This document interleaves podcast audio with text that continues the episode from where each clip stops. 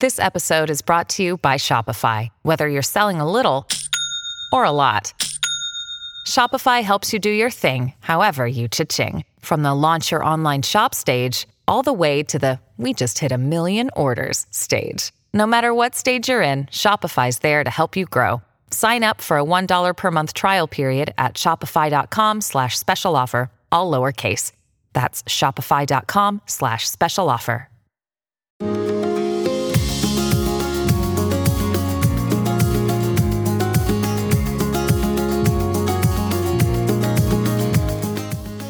This is the Thoughts from a Page podcast, which is now a member of the Evergreen Podcasts Network. My name is Cindy Burnett, and each episode I interview authors about their latest works, or others in the book world about their roles, what those roles entail, and the books they love.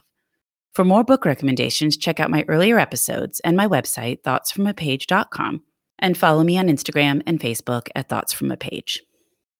Thanks to Maggie Garza of HTX Real Estate Group for sponsoring my podcast.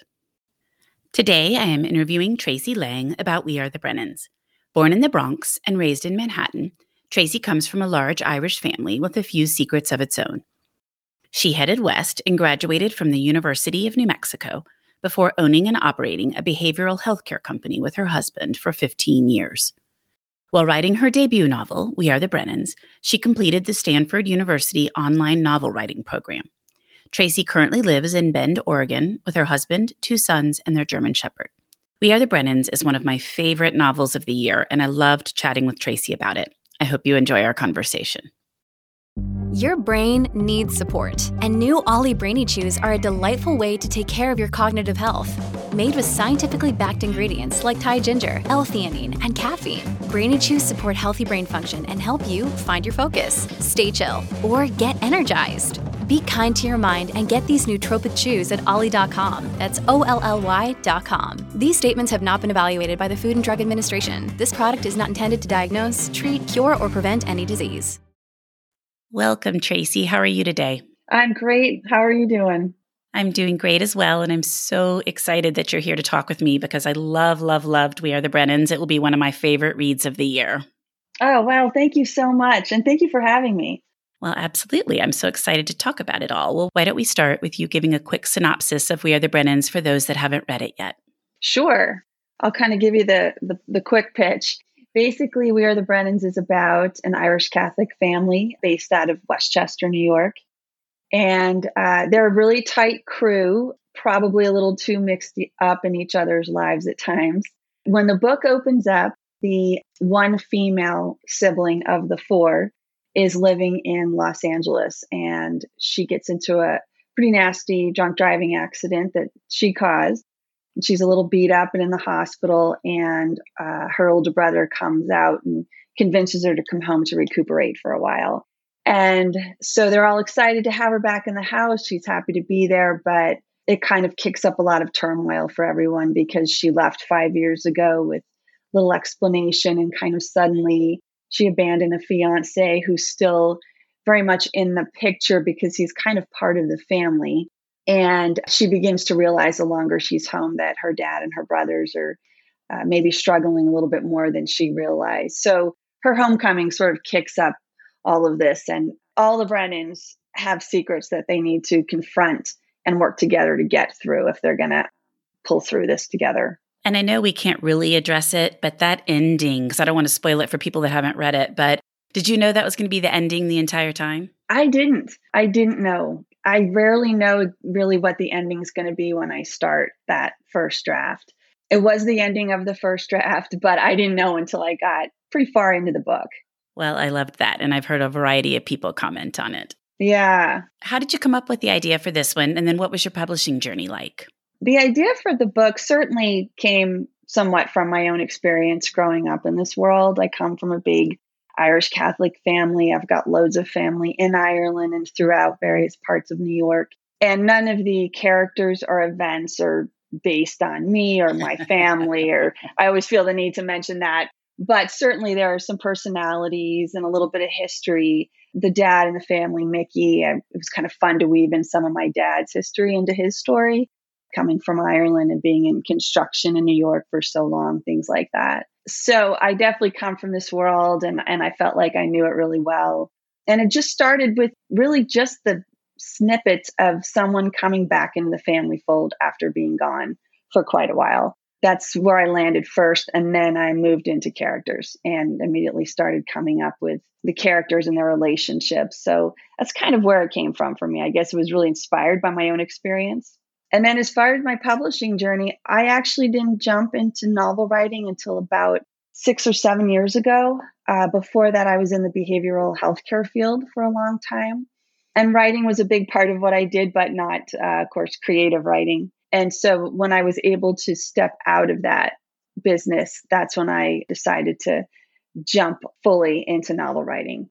So I started reading all the resources I could get my hands on. I took a couple of classes and then I found actually a, the uh, two year novel writing program through Stanford University. It's all online, fantastic experience. Um, I got to workshop various parts of this novel through that program. And that's where I found my writers group that I still work with today. So I completed that program with a manuscript that was, I felt in pretty good shape. Looking back, I realize now how far it still had to go, but I felt ready to try to get it out there into the world. And I ended up at a writers' conference in Kauai a couple of years ago.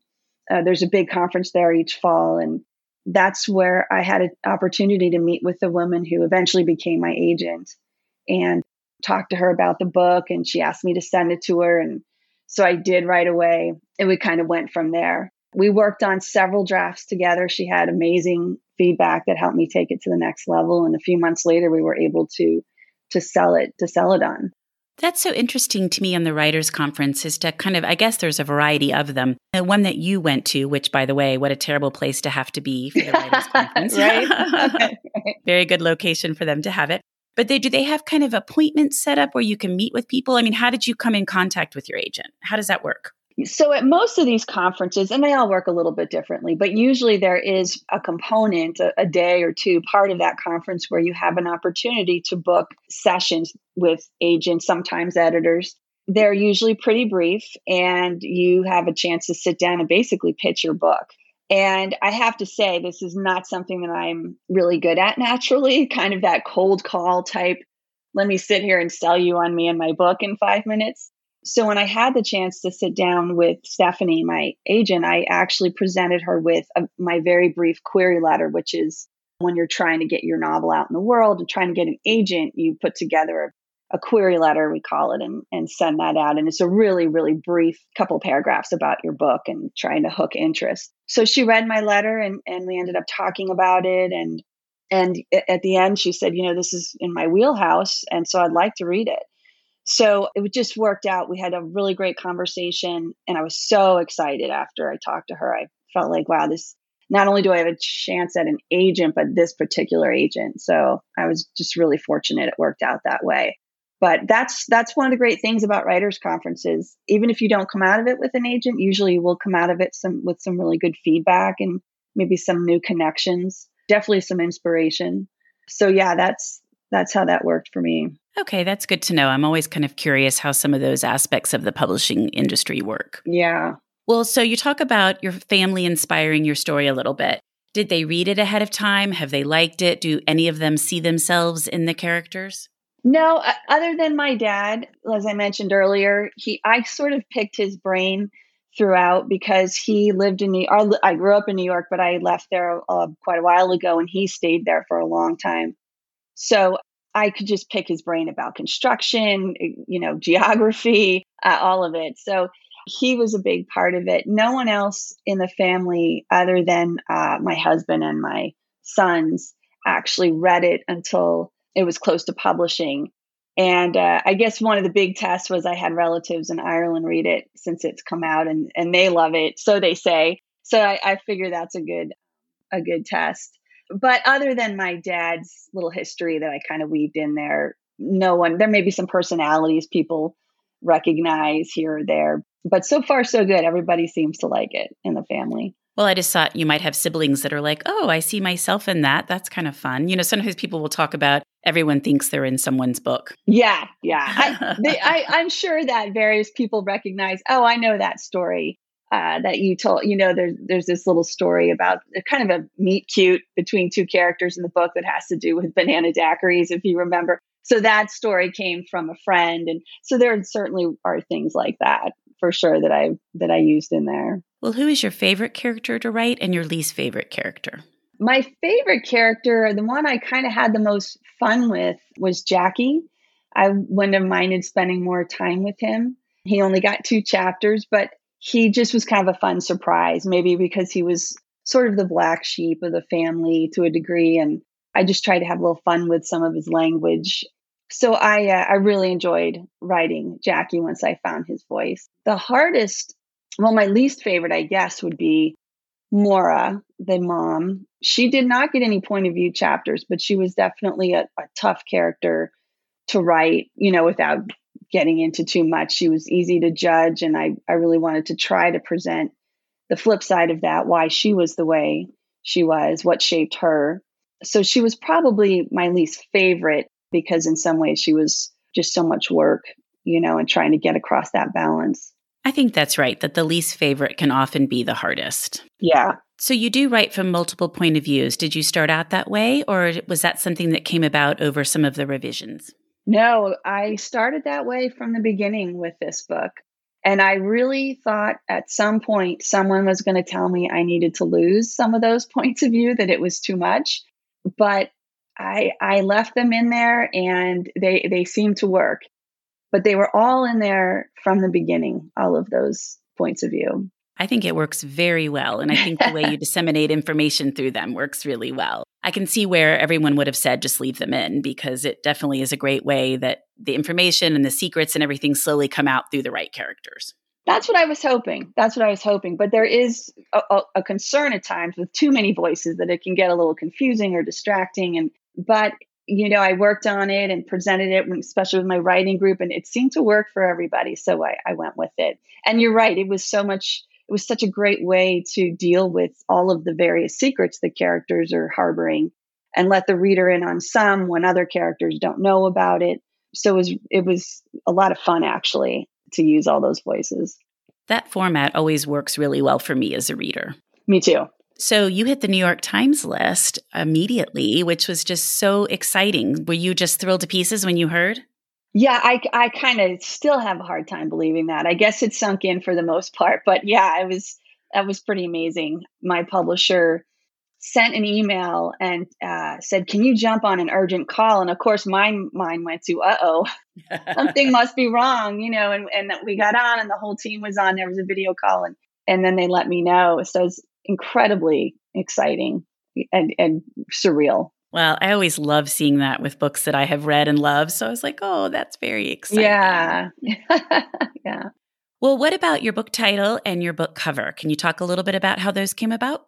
As far as the title, that also was there from the beginning. Um, I wasn't entirely sure it would stay. I like to have a working title at least, so I just something to kind of hang on to. And although the although Sunday, the daughter and the family, is sort of what I would think of as the main protagonist there. It's very much about the whole family, and obviously, so many of the family members get a voice in the book, and so it it felt like it just fit, and uh, so I went with it, and that was another aspect. I thought, well, at some point, if someone tells me we need a something a little different, we can go with it. But again, it seemed to to work, so it it stuck. I wish I could take any credit for the cover.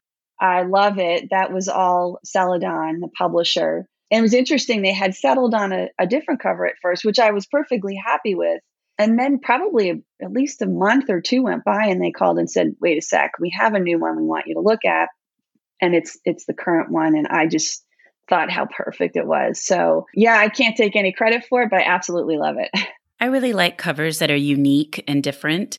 And so that's one of the things I love about yours. Like, I, I don't like it when there's 10 books that all look like they're in the exact same vein. And then I have to sit here and think, now, which book is that? So I'd love it because as soon as I see your cover, I'm like, I know what book that is. And it's just so nice because it really stands out. Yeah, thank you. I, I was so excited. Like I said, I was I thought I was perfectly happy with the first one. And then they showed me that. And I thought, wow, that is it. So yeah, it's great work on their part. Absolutely. I always think that Celadon does a wonderful job just from beginning to end and their communication, their covers, their titles, the books that they buy and promote, I think are just almost always fabulous. They have been, I must say, I don't know what else I could possibly ask for. They've been amazing to work with, so supportive and encouraging and inclusive. And I can't say enough about everybody on that team. And I love the little free library program that they do. And I participated in your book with that one. And I just think that's so fun, you know, to pick a little free library in a city. For those that don't know that are listening, Celadon does this program where they contact all their influencers and ask if you want to participate in a little free library drop all on the same day. And then whatever the title is, everybody gets a copy of it that wants to participate. Let Celadon know ahead of time where their little free library they're going to do it is. They create a map. And then the day of, you put it in there and then you take a photo and post it on Instagram. And it's just been so successful and it's so much fun to participate. Yeah, I've learned so much about that this year, especially the Instagram community and I, just so many people getting out there and getting the word out. And yeah, uh, that's very important to Celadon. They're a big part of that too. But it's been so neat to see that, not just with my book, but with any new books that come out and get placed all over the country. And then I've had people actually find mine and let me know, oh, I got the one that you dropped. And so it's just kind of fun to hear about it. I just actually wrote an article. I write a monthly, couple monthly columns for a Houston magazine. And I just wrote an extra column this month on little free libraries because I think it's just such a neat program. It is. It is. Yeah. It's wonderful. I love it. And I always think it's interesting that authors have to do so much promotion and advertising may not be the right word, but you know, really having to get involved on social media. I always feel like that that's got to be a lot of work. You've got your book out there, you're all set, and then on top of it, you're having to kind of participate in all this self promotion, which can be hard. Yeah, I, I, again, I feel very fortunate because Celadon has such a professional team. They know what they're doing. I really wasn't very visible on Facebook or or any social media. I only did Facebook for family and but they did ask me after they bought the book if i would think about you know starting an instagram and a twitter account and but they were very no pressure about it and kind of walked me through it and how to keep it pretty simple and i've actually ended up enjoying it quite a bit. I, I know there's that danger of sort of going down the rabbit hole and getting caught up for hours. So i've been able to avoid that. And but it is it is sort of fun to get on there and see how enthusiastic people are in the book community. Yeah I, i've been again, they know what they're doing as far as that whole marketing goes. And I have, I thank them so much for what they've done. Well, that's great. And I do think Instagram is so much fun because I just learn about so many different books and I've met so many nice people and interacted with authors and other bookstagrammers. And it's a fun community. Yeah, it is definitely. Well, are you working on anything at the present that you'd like to share with me?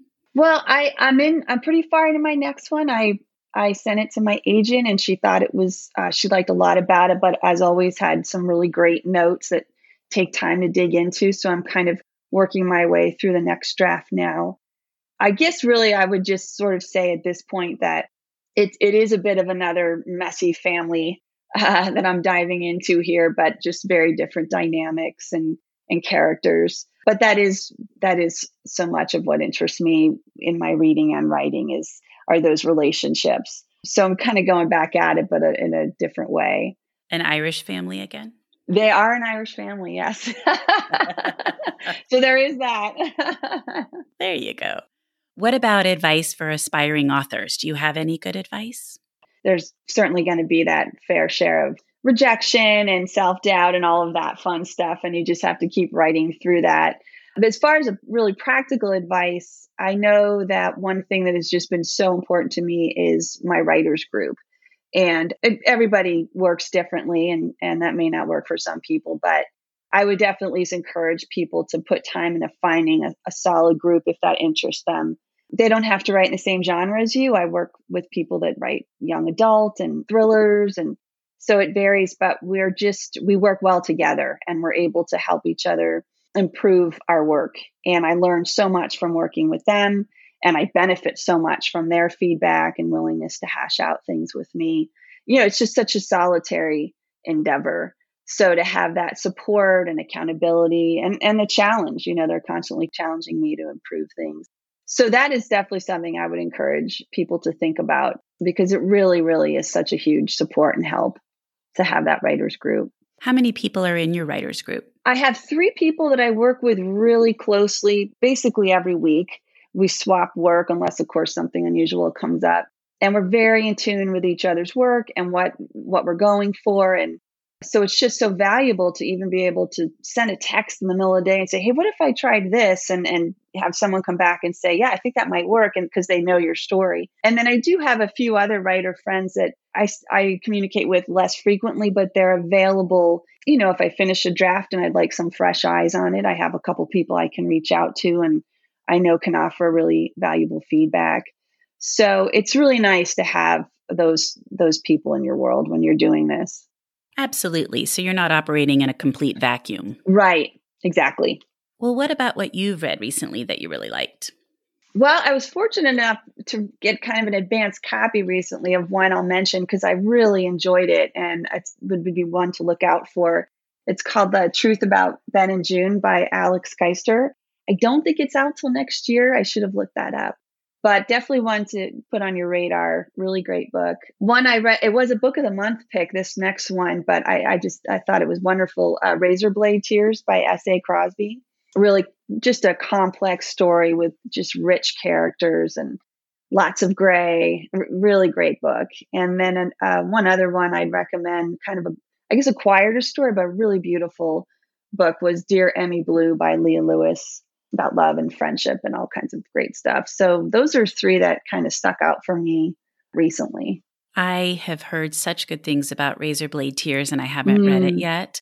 Um, and then I've seen Dear Emmie Blue, so that's good to know. And then I'll have to keep an eye out for the third. I always love knowing about titles that are coming out in the future. Yeah, yeah, I was fortunate enough to read that, and uh, so that yeah, that's one to look out for for sure. Good. Well, Tracey, thank you so much for joining me today on the Thoughts from a Page podcast. I really enjoyed speaking with you. Me too. Thank you so much. When you need mealtime inspiration, it's worth shopping Kroger, where you'll find over 30,000 mouthwatering choices that excite your inner foodie. And no matter what tasty choice you make, you'll enjoy our everyday low prices, plus extra ways to save, like digital coupons worth over $600 each week. You can also save up to $1 off per gallon at the pump with fuel points. More savings and more inspiring flavors make shopping Kroger worth it every time. Kroger, fresh for everyone. Fuel restrictions apply. Thank you so much for listening to my podcast. If you like this episode, and I hope you did, please consider joining my Patreon as a page turner. Follow me on Instagram at Thoughts from a Page. Tell all of your friends about the podcast and rate it or subscribe to it wherever you listen to your podcasts. I would really appreciate it. The book discussed today can be purchased at the Conversations from a Page bookshop storefront, and the link is in the show notes. Thanks to Maggie Garza for sponsoring this episode, and I hope you'll tune in next time.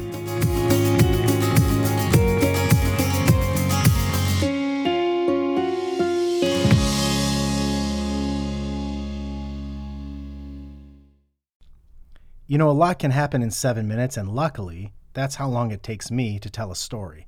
My name is Aaron Califato, and I'm the creator of Seven Minute Stories. I'm proud to partner with Evergreen Podcasts, and I'd like to invite you to join me on this journey. I'm going to take you on some crazy roller coaster rides using my unique extemporaneous storytelling style, and together, we're going to try to make sense of the world, all through the art of storytelling, and all in approximately seven minutes.